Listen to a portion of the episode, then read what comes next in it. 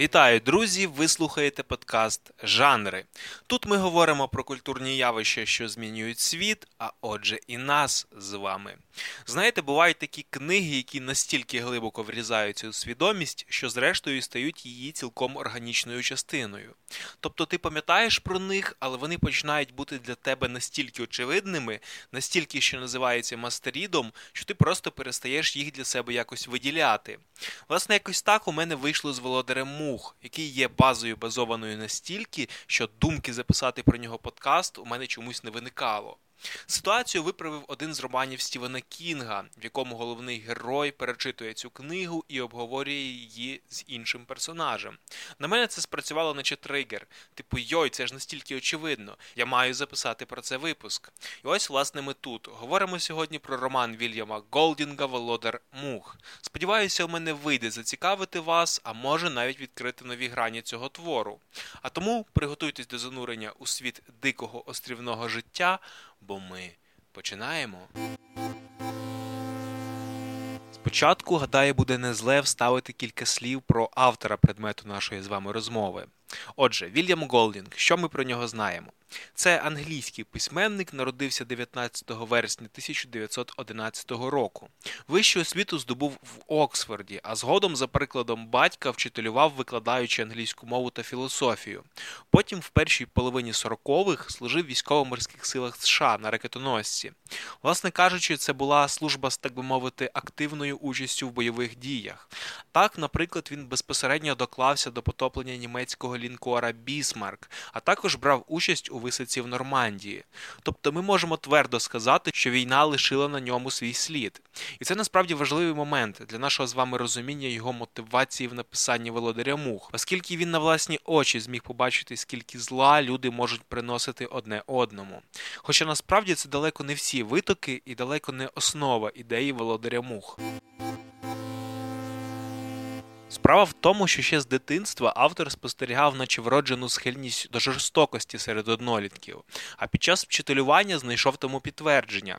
Він навіть організовував себе на уроках свого роду експерименти, пропонуючи дітям уявити себе оборонцями доісторичного табору та нападниками, що хочуть його захопити. При цьому він давав їм повну свободу дій, спостерігаючи потроху, як гра на кшталт короля гори переростає в справжнє побоїще.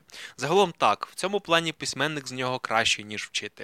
І на Ютубі, до речі, можна знайти вирізку з його інтерв'ю, в якому він розповідає, що якось просто сидів з дружиною і сказав, що хоче написати книжку про хлопчиків, які опинилися самі на острові, але не таку, де дітей зображують милими святошами, а щоб показати, як це все було б насправді. Їй ця ідея здалася чудовою, і, власне, так почалося написання «Володаря мух», який, до речі, вийшов у світ у тисяча дев'ятсот п'ятдесят четвертому, і варто зазначити, що був першим публікованим романом автора. До того в Ґолдінґа була видана лише книжка з віршами, ще аж у тисяча дев'ятсот тридцять четвертому, тобто за двадцять років до «Володаря мух». Також варто додати, що у вісімдесят третьому Вільям Ґолдінґ навіть отримав Нобелівську премію з літератури. Звісно ж, більшою мірою саме завдяки «Володареві мух», хоча насправді раджу вам більше дослідити творчість цього автора. В його романах доволі багато цікавих та незвичайних ідей. Наприклад, в романі «Нащадки» він зображує винищення неандертальців їх наступною ланкою еволюції. Тобто я хочу сказати, що якщо ви маєте час і натхнення, то твори Ґолдінґа стануть для вас чудовим предметом їх застосування. Повертаючись все ж безпосередньо до «Володаря мух», щоб скласти загальну картину про цей роман, ми для початку розберемо його сюжет. Отож, події відбуваються під час Третьої світової війни, тобто нам пропонують своєрідну антиутопію. Евакуаційний літак з групою англійських хлопчиків-школярів на борту, перелітаючи Тихий океан, потрапляє під ворожий обстріл і падає на одному з безлюдних островів. Пілоти при цьому гинуть, і фактично діти лишаються один на один з природою диких джунглів. Але як би там не було, вцілілим швидко вдається організуватися. Вони обирають ватажка, розподіляють обов'язки, загалом створюють сяку таку подобу суспільства. Та з появою чуток про таємничого та зловісного звіра, що живе на острові, в групі скоро починають виникати конфлікти. І зрештою вона розділяється на два табори. Хлопчиків, що прагнуть врятуватися з острова, та мисливців з диктатором на чолі, які полюють на диких свиней, ведуть дикунський спосіб життя та організовують своєрідний культ, що намагається умилостивити загадкового звіра, не особливо при цьому переймаючись питанням порятунку.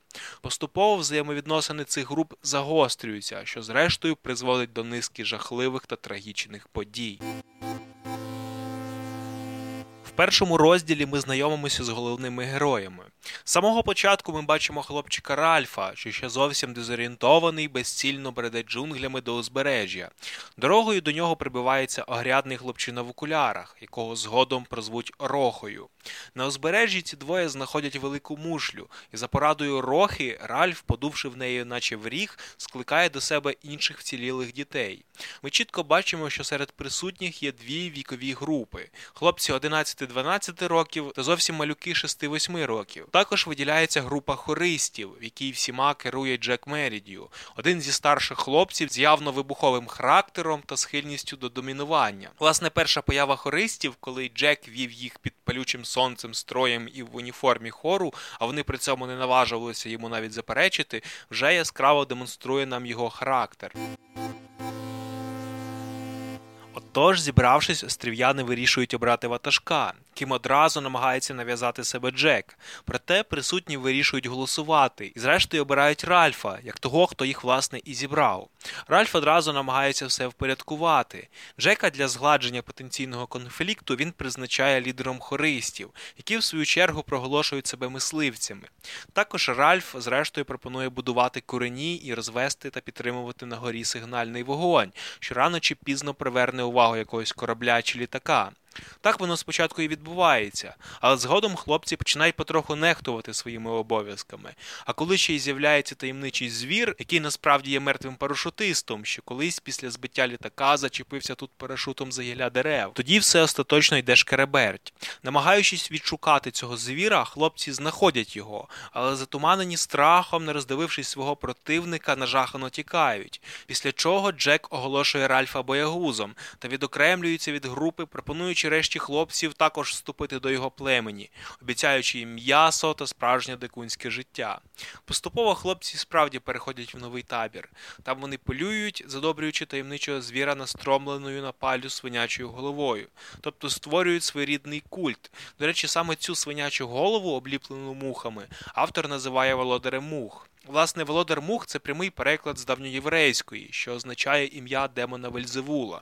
В християнстві його часто ототожнюють безпосередньо з дияволом. Також важливим персонажем є Саймон, хворобливий хорист, що постійно непритомніє. Проте він чи не єдиний серед хлопців, хто не вірить у так званого звіра. Спочатку у нього виходить цікава розмова-галюцинація з настромленою на палю свинячою головою. У ній володар мух заявляє, що є частиною самого Саймона, і грозить, щоб Саймон не заважав їм бавитися. Каже, що коли Саймон буде заважати, то вони, хлопці, його коцнуть, тобто вб'ють. Власне, це справляє на Саймона враження. Та зрештою, зібравшись з духом, він вирішує сам поглянути на звіра. Розгледівши при цьому в сутінках парашутиста, хлопець біжить розповісти друзям, що насправді ніякого звіра немає. Але саме в цей час, у темряві, налякані наближенням грози, мисливці, збившись навколо багаття, влаштовують виставу їхнього полювання і бойовий танець з викриками їхніх головних лозунгів «Бий свиню, горло ріж». Це наче танок в індіанських племен для піднесення бойового духу. І варто зазначити, що у них виходить. Власне, це заходить настільки далеко, вони настільки розпалюються, що, побачивши дивний силует, який біжить на них із лісу, вони приймають його за того самого зловісного звіра і одразу в темряві кидаються на нього всі разом. Утворюється жахливий клубок зі списів та кулаків, в якому кожен отримує на горіхи, а Саймон, так і не зумівши розповісти друзям про парашутиста, гине. Власне кажучи, на мою думку, вбивство Саймона, перше вбивство на острові, стало своєрідною червоною лінією, що провела певного роду межу невинності. За нею починалося вже відверте дикунство, і хлопці її перейшли. Кожен переживав це по-різному. Ральф, наприклад, котрий також брав участь в тому, так би мовити, танку, здається, гостро це відчув. Він зрозумів, що став вбивцею. Роха ж навідріз почав заперечувати, що то було вбивство. Але, як то часто водиться, де одна смерть, там і інша.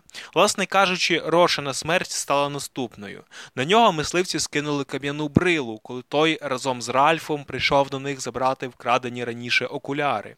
Зрештою, і на Ральфа Джек оголосив вже відкрите полювання, намагаючись зробити зі свого конкурента ще одного володаря мух.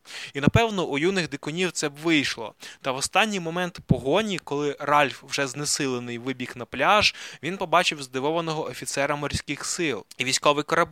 Коли ж на пляжі з'явилися інші мисливці, і Ральф пробував розповісти солдатам, що тут сталося, всі хлопці, раптом пригадавши і усвідомивши скоєне, щиро розплакалися.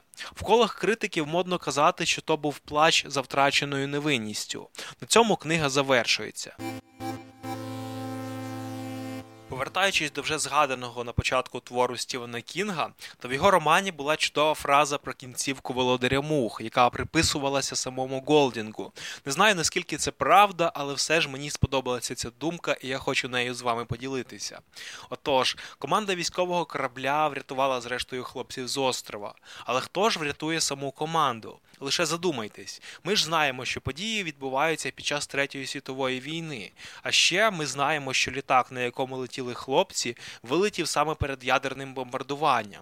Власне, на початку роману Роха каже, що чув розмову пілота з диспетчером. Тобто все закручується вже під час не просто війни, а ядерної війни. Тому, чи врятувалися зрештою хлопці з острова, це питання, відповідь на яке я не берусь давати. Все-таки це нагадує один великий знак питання.